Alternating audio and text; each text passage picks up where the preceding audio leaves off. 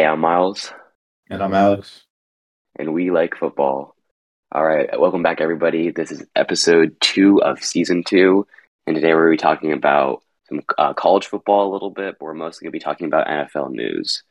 I'm going to get right straight into our first topic, and that's talking about the New York Giants. Our main question with this topic is is just this just a giant overachievement by this Giants organization, or are the Giants the real deal and can actually compete for this NFC East? Right now, the Giants are four and one, and their most recent victory was over Aaron Rodgers and the Packers in London. It was a decisive 27 to 22 victory with a late deflection from second year safety Xavier McKinney to stop the Packers from converting on a fourth down. This Giants team has been an absolute laughing stock of the NFL for the past five seasons, and as a Giants fan, I know you know I know the best that everybody loves to make fun of us, no matter what meme page it's on. Everybody loves to pick on the Giants and that's been the case ever since 2017. But they've proven their legitimacy after this win against the Packers. What do you think about this, Alex? Uh, I think the Giants have found their offensive identity. That uh, being a Packers fan and watching that game, you could really see, despite you know Daniel Jones being injured uh, and he wasn't really that explosive in the run game, he still put his body on the line and he still, you know, converted those third downs. I know his his rushing yard stats won't jump out at you, but combine that with arguably the best rushing game uh, and the best running back, uh, Saquon Barkley. I think the Gi- Giants found their found their way to get around their lack of talent at the wide receiver and tight end position, and they just started running the ball all over. And I think it works really well with a much improved offensive line. That offensive line, despite being much improved, has still got a lot of flaws. But I think they're kind of three down football where it's like, you know, doesn't matter what we do on the first two downs. You know, we can run it to you on a third and short and convert nine out of 10 times. I think that's been very efficient. And I think Brian Daboll has schemed uh, a lot of short passes too that look really well too. This Giants team just looks productive. And one of the reasons they they did so well in that second half of the Packers game is they dominated clock. And I think they're going to be a clock dominating team who's going to be a threat in quarterback runs, quarterback passes, and running back runs. Yeah, I think it's a good point. This year, Saquon Barkley, the running back for the Giants, he's looking like an MVP candidate Absolutely. On 97 carries, he has 533 yards, which is second in the league. And on these 97 carries, he's averaging 5.5 yards a carry. Overall, he has 676 all purpose yards with three touchdowns and zero turnovers. You know, for him, he's really going to carry the bulk of the work on offense. But overall, I feel like he can take that. He's proven throughout these first few games that he's able to feel healthy. And also, he's able to stay on the field for all three downs. And that's really a, a strike of confidence as a Giants fan because in these past two years, he hasn't looked like himself from his rookie season, but it looks like confidence wise and playing wise, he's back, which is great. Now, I, is, I do think it's important to touch on the fact that the Giants' passing offense really hasn't evolved yet. It is a lot better than what we've seen from previous years, but just from the lack of wide receiver talent and the injury to Sterling Shepard, I feel like when it comes down to it, this team is not going to be able to pass to win games. However, yeah. as Alex said, if you do need, uh, you know, a second and long, and you need some yardage, or you need perhaps a third and medium, Brian Daboll has the scheme to accomplish that, and there are a few decent pass catchers on this offense to do that. But I don't necessarily see this going into, you know, week 17, week 18, or the playoffs in crunch time, I don't see this offense passing all over you. They need to be in the lead, but you know, I, I do I do think that they have some um, productivity. Yep. Uh, I think so far this season, everything has been going well for the Giants per se. Uh, scheme wise with Brian Daboll, I think Brian Daboll uh, he's looking like coach of the year so far. I think out of the first five uh, first five games of the NFL season, I think you can point to him and say he's probably leading that category thus far, just because the lack of talent he has in the passing game, uh, and Daniel Jones being a very questionable quarterback uh, to have as your you know QB one. You know they've they've worked a lot of things out in New York to plan with this, and it's just it's looked pretty good so far. Uh, Daniel Jones right now at his current pace, he's looking like he's looking like you don't really want to. That's not really the area you want to hit and replace, just because of how he's been in the rushing game and how he's been with the lack of wide receiver talent. Uh, the main thing addressing these Giants going forward is they need to establish a better passing game. But luckily for Giants fans, it's so far looking like this season that it's not the quarterback that needs to be replaced for uh, that to work out, and it's not the head coach that needs to be replaced for that to work out. Wide receiver is a lot more replaceable of a position. Uh, you know, highlighted in a trade like uh, the Vikings and uh, Bills trade, which sent Justin Jefferson, who was a first round pick, uh, to Minnesota, and it sent Stefon Diggs, who is an already established receiver, sent him to Buffalo, and they both are flourishing respectively in their states. But that that's just an example that shows how replaceable wide receivers are as a position, and that is really the the like main flaw in this Giants offense now. And once that gets plugged up, this team could be a serious contender assuming they play like how they've been playing these uh, first five games.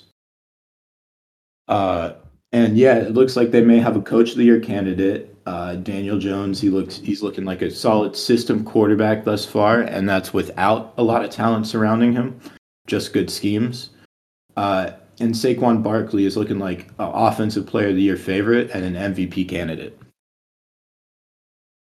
Yeah, you love to see it. I think the important question to raise here is if the Giants do end up having a positive above 500 record this year, what will their draft pick look like? Because I know a lot of people are still polarized on Daniel Jones here. But, you know, as you've stated, I do think that he could be the answer at quarterback as of right now with this scheme. And if he's surrounded with more weapons, could he possibly look like a Kirk Cousins type with a little bit more running efficiency? Yeah. Would you take that if you're a Giants fan? You know, would you rather have this team who looks like they could possibly be in a win now situation and go to the playoffs, would you rather have a rookie quarterback or have your five year, you know, starting quarterback? It raises the question if Daniel Jones looks half decent as he has, you know, what are you actually going to do if it ends up being the Giants have a mid round pick, probably not in a position to pick somebody like CJ Stroud in the, you know, early first round. Yeah. So yeah. It is it is a question to raise, but as of right now in week six, we can't determine that, but right now the Giants are looking good. Alex, would you like to introduce our next topic? Yes, I would. Uh, our next topic is about Matt Rhule, who is the first head coach fire so far this season. Uh, and I'm going to start it off by saying, spoiler alert, I don't think that's necessarily a bad thing. Their offense has been nothing but unproductive. Their quarterback situation has been terrible, and Matt Rhule has played a significant role in both of them. Their defense has looked talented, but it's just not enough to bail out the offense. And, you know, once again, highlight on talented because it doesn't really look schemed well either. This Panthers team is in, it's due for a complete revamping of the coaches. And I think there are a lot of coaching candidates they can look uh, at the end of the season. But I'm not really quite sure who they have currently plugged up in it. But I think the season is pretty much over for the Panthers given that they even started with Matt Rhule. I believe this is a dumpster fire of a team so far, and they made a first choice, or they made a first good choice to move on from being a dumpster fire and get a serious rebuild going. I think the Matt Rhule firing is necessary. Uh, he will be on the payroll for quite some time uh, due to his contract being terminated, and it wasn't finished yet. Uh, but that is still, they're cutting their losses with him, and I think that's a good decision. Yeah, I do want to raise a question though. As you said, he will be on payroll for a long time. The Panthers front office signed him to a $62 million deal for seven years. So it's a bit surprising to see that the Panthers would release him so early. I understand that he has not been able to, you know, really do much throughout the time that he's been in with the Panthers. But I still think it's a bit odd. If you, if you sign a guy to a seven year deal, how are you not going to keep him for at least half that time?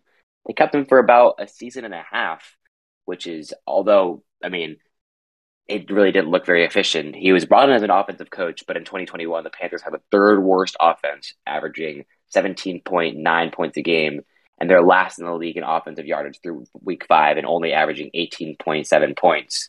However, I do think that this must mean that the Panthers absolutely have somebody in mind perhaps um, Sean Payton, um, possibility, maybe, maybe. I bring him back to the NFC, uh, NFC South, but uh, I, I, do think they have to have somebody in mind if they're going to fire Matt Rhule so early on, on a seven year deal because that's a big like hidden money that they're going to take over the next you know five years.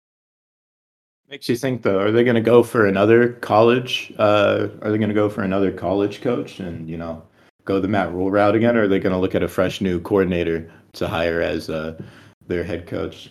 we don't quite know yet, but uh, I'm not I'm not saying that all college coaches aren't going to work out.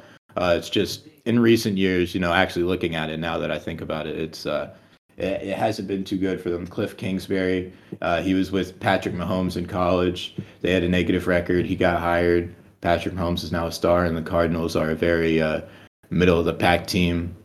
Uh, once again, Urban Meyer I don't even think I need to address that situation. That was just terrible. Uh, and Matt Rhule now joins the the college coaches on the couch. Uh, maybe Cliff Kingsbury's next. Yeah, no, I think that is that is very true about Cliff Kingsbury. But just to bring it up again, I think that the Panthers can look at bringing in a few select guys. I think it'll be hard to bring somebody like Sean Payton out of retirement, but I think if they pay him enough and also sell him on the fact that they have a lot of like offensive firepower around um, whoever they're going to put at quarterback because I don't think the answer is Baker Mayfield. But they do have young rookie quarterback Matt Corral that they drafted in the second round, I believe. He's still there. He's a rookie from Ole Miss, pretty mobile, six two, not the biggest arm in the world, but if you bring in anybody to develop your young quarterback, Sean Payton's one of the best people in the business to do that. Also, adding on to that, there's Eric Bieniemy, who's been in contention to be a head coach hiring for the last three, four years with the Chiefs as their offensive coordinator. Um, I still think he's worth a job interview. I'd be surprised if they don't interview him for that. But uh, I, I would say that the Panthers here, they need to have a plan going as of right now. And they probably already do, but it's vital to their organization and to their fan base and to pretty much the livelihood of their team that they get something going and they get, hopefully, a head start on the head coaches. Yeah, I think uh, just to cap off the potential hire situation, uh, the Panthers have a young, talented defense, and they also have a very talented wide receiver core. I think, uh, interestingly enough, they could go both the offensive minded coach and the defensive minded coach. Uh, they could go both of those ways uh, when looking for a new coach hire. So I think that also uh, gives them some leeway to decide who is going to be the best potential coaching hire, given that they have talent on both sides of the ball and they have two different paths in which they could work on to relabel their franchise. Yeah, I do agree with that. Okay. Well, that's going to bring us into our third topic, and I'm going to be talking a little bit about college football, as I mentioned in the intro. I'll be talking about three huge matchups that happened this weekend between ranked opponents. First one I think this is the headlining one. It was as it was in the 3:30 window. Everybody saw this one. Number three Alabama at Tennessee, who is ranked number six, and Tennessee on their homecoming was able to come out with a 52 to 49 victory. It is Hendon Hooker season, baby. It is Hendon Hooker season. He had five touchdown passes, 385 yards, and he adds that with a 50 yard rushing performance he looks really, really good this year. And this Tennessee offense as well. They have playmakers, they have speed. This was an absolute shootout. This is usually what you see in a Big 12 game, but I know, I know we were all entertained to see this one. And I think all of us were a little bit entertained to see Bama go down. And this is exactly what happened last year when Bama played Texas A&M and they lost to them. They played at, on the road against a, you know, athletic and also ball dominant team that liked to run the ball, but also had a strong pass offense. And Bama, in big moments, then ended up struggling. The same thing happened to them against Auburn that year. So we'll see how Bama moves throughout the, rest of the season, and we'll see if Tennessee can make it to the SEC championship with the road they're at right now.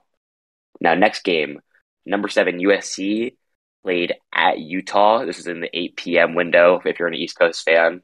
Um, this one is a little bit later, so I know not everybody saw this one, but Cam Rising, the quarterback for Utah, was able to make a comeback in the last minute of the game. It was 35 to 42. Cam Rising leads a drive, a two minute drill, and he's able to tie the game up, or he's able to take the lead and win the game. So he decides to go for a two point conversion on the last play of the game, and they get it. They lead, amazing drive, and USC takes their first L of the year. Now, last game, this was a huge shootout. This was exactly what you expect Big 12 football to be, but it was Oklahoma State versus TCU. Um, number eight, I believe, Oklahoma State versus number 13 T- TCU. And it was a 43 to 40 win for TCU in overtime. Just a great game. And a lot of stuff happened this week in college football. One of the best weekends I've seen in a while, especially between ranked opponents. So we'll continue to keep on watching throughout the rest of the year. And especially when it comes to rivalry week, we will be on that. Yep, I think uh, I got. I'm not a big college football guy, but I got to see a, a bit of those games. I think the the uh, Oklahoma State one that's going to be interesting when it comes to playoff times because they were a big contender in that category. Same with the Alabama Tennessee game. Uh, our next topic is the best division in the NFL. Me and Miles are going to introduce two divisions in the NFL, and we're going to have a conversation to see which one's going to be, or and we're going to have a conversation about which one we believe to be the better one. Uh, and my division that I chose was the AFC East. Uh, the reason why I chose this is because I believe they have two of the four best teams when healthy. I know we're starting to forget about how good the Dolphins were because they they didn't really have a quarterback for the past two games, uh, with their first two quarterbacks being injured and Teddy Bridgewater and Tua Tagovailoa. But Tua Tagovailoa is cleared to be back, and I think they're still. Uh, I I don't those those two games don't really affect my judgment on how they'll do come playoff time. Uh, I'm still on board with them when they were three and zero. Oh. Uh, I think this is going to be a serious contender, and I believe they're contenders with the Bills for the division. Uh, that setback at quarterback kind of pushed them back, but I believe they're just a very elite division all around. The Buffalo Bills, they're looking nasty on both sides of the ball. Josh Allen is slinging it like usual. He's looking like an MVP candidate. Uh, and also to talk about the Jets and Patriots, I don't think they really have a bad team in their division. The Jets have been playing really solid so far, uh, and I know some of their wins are kind of weak, but they had a really good win against the Browns, uh, and they're looking they're looking pretty solid. Uh, they're a three and two team right now. Patriots are two and three, but honestly, Patriots are one of the better teams with a negative record right now. They could very well reverse that, and they can go positive above 500. Uh, I think this team is consistent, or I think this division is consistent throughout its four teams, and I think I think it is very a very talented division uh, that can have a, multiple teams come playoff time, possibly three. Yeah, I, I don't disagree with what you're saying. I, I do agree, obviously, with the Bills and the Dolphins one. When these teams are both healthy and firing on all cylinders, I do believe that they are two of the best teams in football. Um, I, I, every single team in this division does have some clear and obvious flaws, though. I will say the Bills. I feel like they lack a run game, and I honestly feel like they struggle playing in close games at times. They struggle not playing with a lead, and perhaps they rely on the big play a little bit too much. But they are still a great team. I trust Sean McDermott as their coach. The Dolphins. I mean, I do believe in Tua. He showed so much in those first three games to give some to give him, you know, the praise that he's receiving. And I think that the Dolphins are going to be a dangerous team with that offense. And the Patriots, as long as you have Belichick, you know, you're going to be a competitive team. And the Jets don't even look bad, especially with Zach Wilson back. They don't look bad. You know, I will say that. They're definitely not as bad as they were last year, and they have a pretty good wide receiver core. I like what their defense is doing with uh, um, their with their uh, head coach Saleh. I think that they're going to be a pretty decent team. So I I do think that this is a solid division. Um, but we will see come playoff time how strong they actually are. Now, my t- my division is a little bit of a shocker, I would say. Going into this year, I believe most people would say this is probably the worst division in football. However, the records speak for themselves. The NFC East is looking quite strong this year. Eagles are five and zero. The Cowboys are four and one. The Giants are four and one, and the Commanders suck. But but that's pretty much the AFC's version of the Jets. So I would say these top three teams are looking very, very uh, strong this year. Especially pointing out the Cowboys are four and one with a backup quarterback. The Eagles have looked dominant in every single one of their games this year so far, and the Giants are out to a strong start as well. So I would like to put forward the argument that the NFC East is actually the strongest division right now. I think the NFC East have the best cumulative of three teams in the NFL. So I think if you picked three teams to represent the division, uh, the NFC East would take that category. My only concern is the Washington Commanders, and I had I had the NFC East as my number two division, so I was really kind of tempted to pick them. But I think the Washington Commanders are probably the worst NFL team in the league. I believe they're bad at quarterback. Uh, their running back situation, it's not terrible. Their own line, it took a lot of damage in the free agency, losing Brandon Scherff at guard, very valuable piece. Uh, that O line has sucked. I think Carson Wentz got sacked nine times one game this season, and their defense wasn't the same defense we thought it was going to be two years ago. I think they might be picking number one this season, and that is the reason I'm not picking the NFC East. Now about the Giants and the Eagles and the Cowboys, those are three those are three teams that are probably gonna. Uh, well, the only thing that's really gonna get in their playoffs is if they dramatically change or get in the way of them making the playoffs is if they dramatically change pace uh, and don't play like they are or if they just lose too many games against uh, each other in the division. Three very talented teams. I think the outliers, the Commanders. Uh, I think that's also what strengthens the AFC East too much. I don't think they have a team that you can paint as obviously below average. Uh, the Bills and the the Bills and the Dolphins are Super Bowl contenders. I think the Patriots and the Jets could potentially be playoff uh, contenders although you can make the argument that they're both kind of average so far this season. But I think there's a scenario where both of them can make the playoffs, and I don't think that's too far fetched given what they've shown so far this season. Uh, and yeah, I think that division just breeds consistency, and I think yeah they have their concerns, but I think they also have their extreme talents. Uh, I think the best wide receiver group in the NFL belongs to the uh, Dolphins. I think the best quarterback in the NFL. Very strong case you can put it to the Bills. Uh, I think the best. I think one of the best young teams in the NFL. You can put it to the Jets. I think the Patriots. They have a very good defense, or they have a very good secondary, despite losing a lot in that area.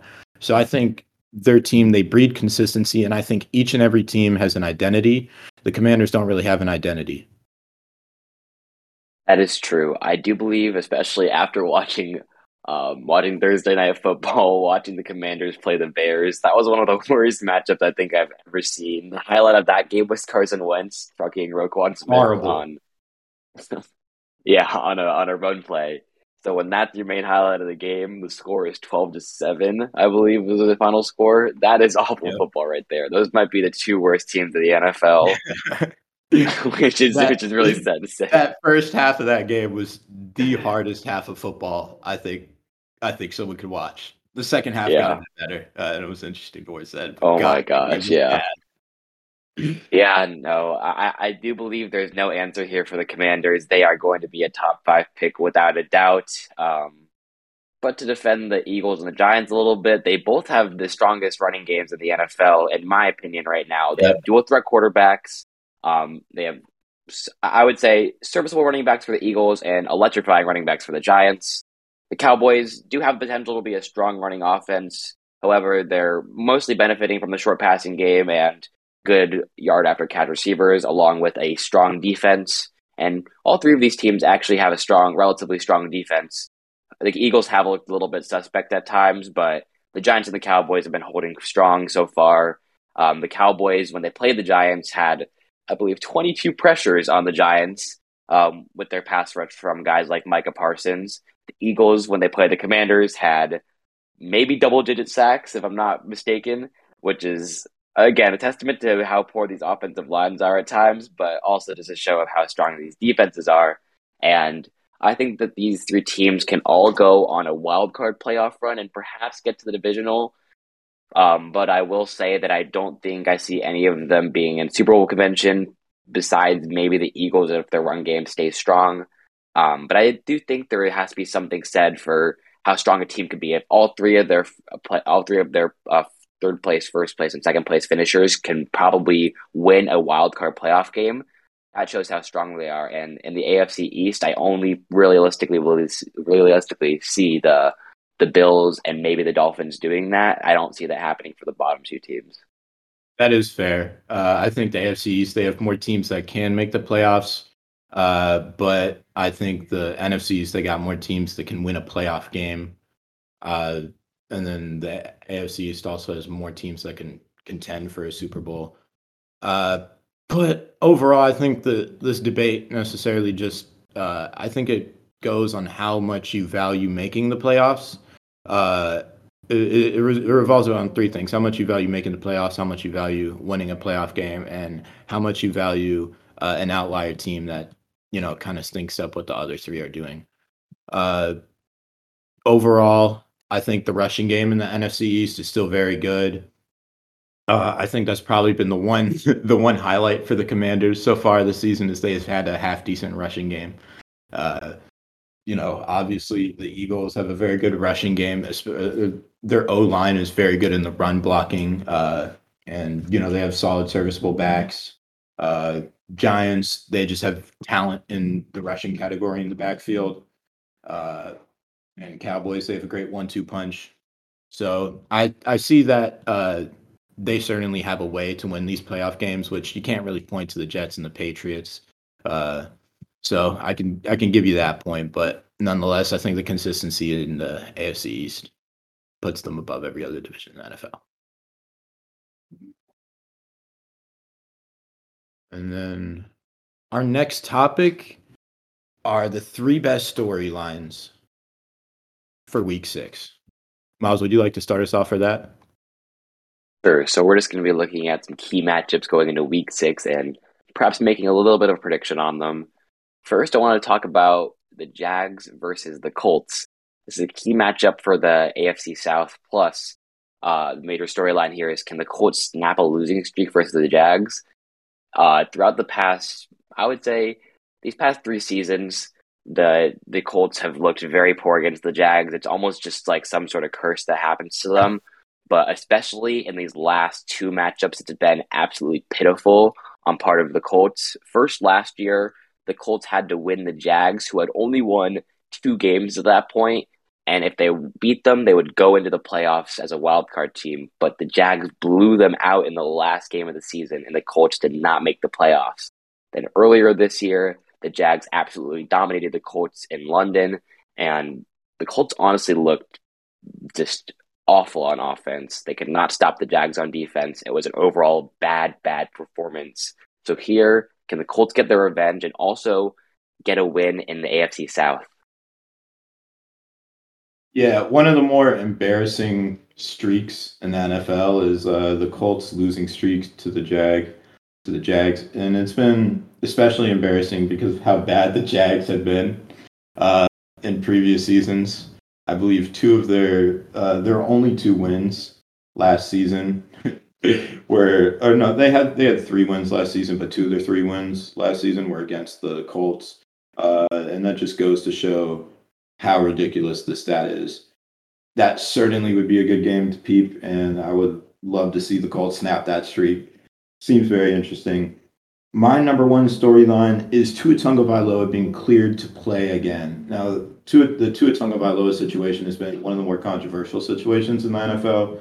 Uh, it's been very weird how he had two potential concussions within four days, and he was cleared for the second one despite leaving before halftime uh, in the game against the Bills, where he got his first concussion.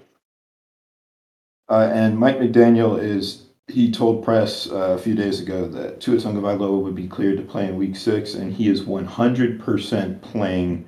So the Dolphins seem to be confident about how about how uh, Tua is ready again, despite those two traumatic uh, brain injuries that could possibly you know hinder him in the long run, not just in football but in life in general. You know, CTE is a big thing in football. And I think Tua Tagovailoa returning so early is a bit concerning and it's a bit controversial. But if he is truly healthy, that is a sigh of relief for Dolphins fans.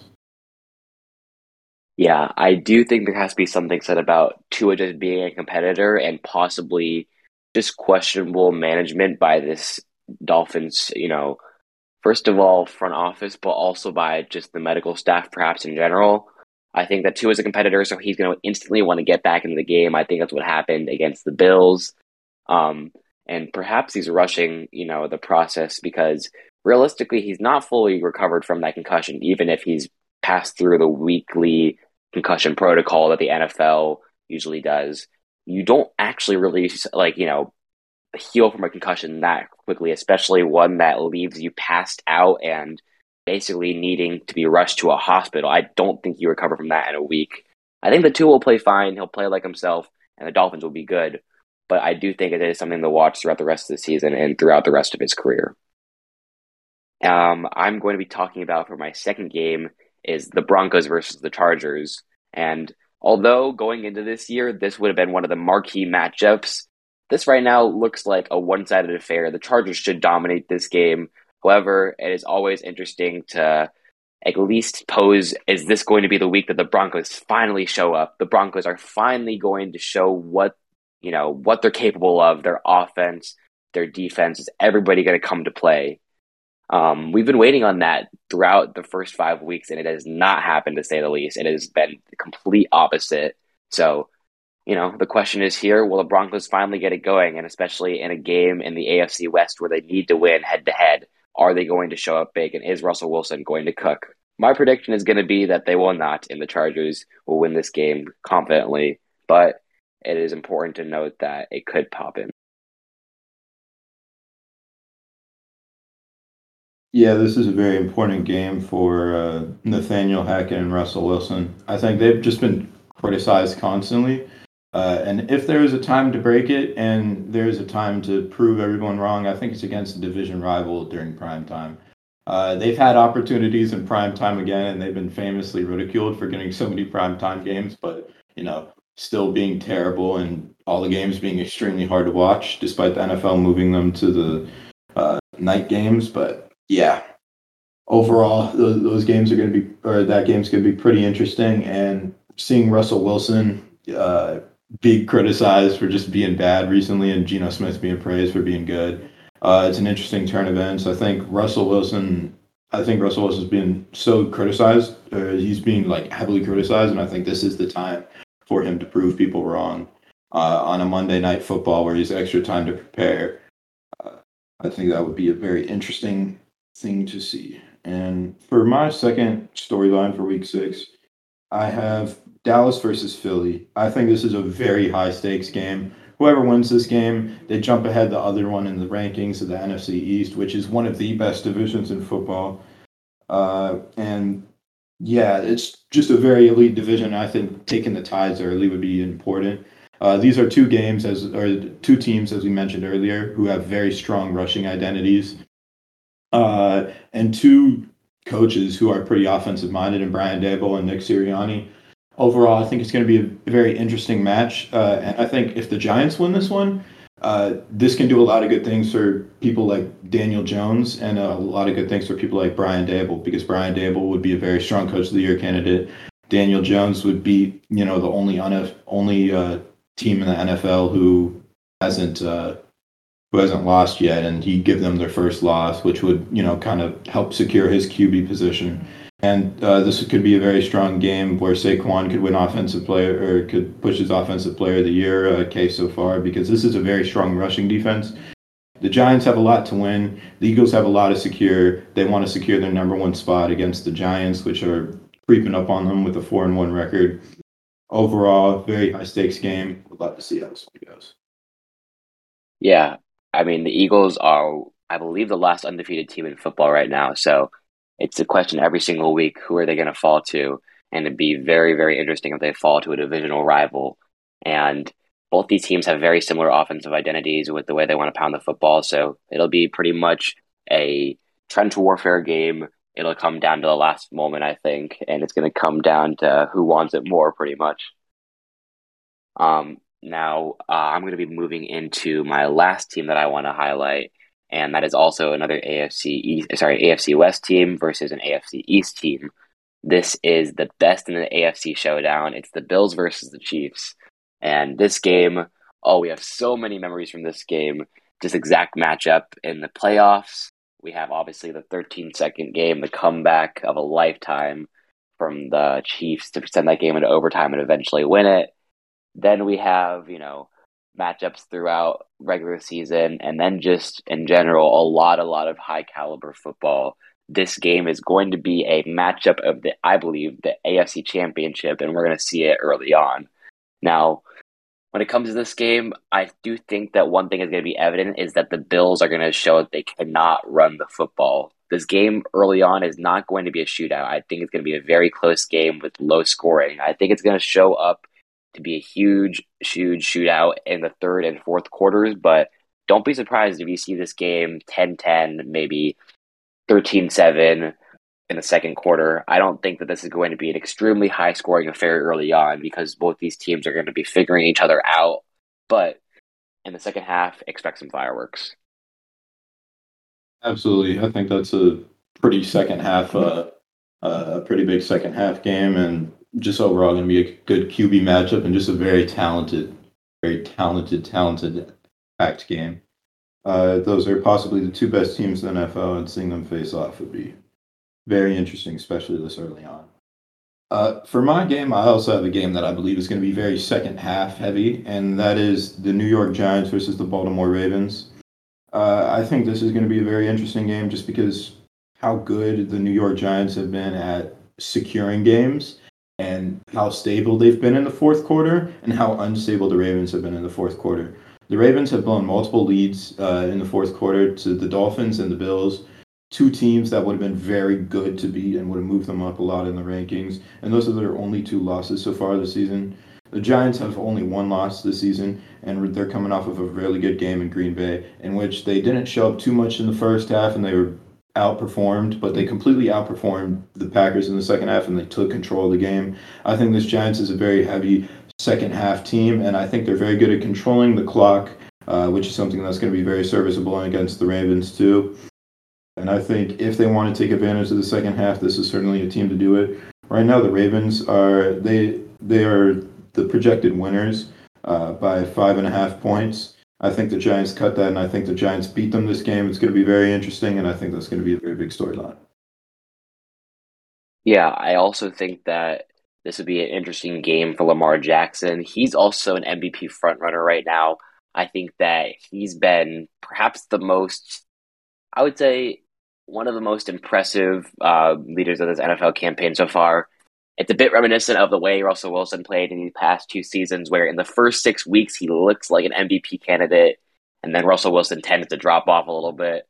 Obviously, that is not the case this year, but if he's talking in Lamar Jackson's case, that'll be a question whether he can keep up this pace. I would say he will not be able to do that just because of how ridiculous his numbers were. He was putting up the most rushing guards in the NFL along with great passing stats, but I do think that Lamar can still put on a show on this Giants defense. Yeah, I think this would be a very strong case for him to build his MVP, uh, or this would be a very strong game for him to build his MVP case. Uh, currently, they're favored by five points. If Lamar, uh, or currently they're only projected to score 25 points, I think you could very well see this being a high scoring game if Lamar takes it to uh, the route he's been taking other games too. Uh, especially like that Dolphins game where he played such a dynamic offense and he was a dynamic offense. That game was pretty high scoring, and I can see this game possibly being a shootout. But what matters is the fourth quarter for this game, and can Lamar get it done in the fourth quarter? Uh, he has been underperforming in that recently, but he's been a very good first half quarterback and a very good quarterback in general. If he can secure this in the fourth quarter, I think he could shush a lot of haters doing that. Yeah, and I believe. Uh, do you have one more top? Do you have one more topic to talk about, Alex, with the with the storylines, or is this going to be the last one? Uh, this is the last topic uh, for this episode. All right. Well, that concludes yeah. our uh, episode. Thank you so much for tuning in. I was an Alex out.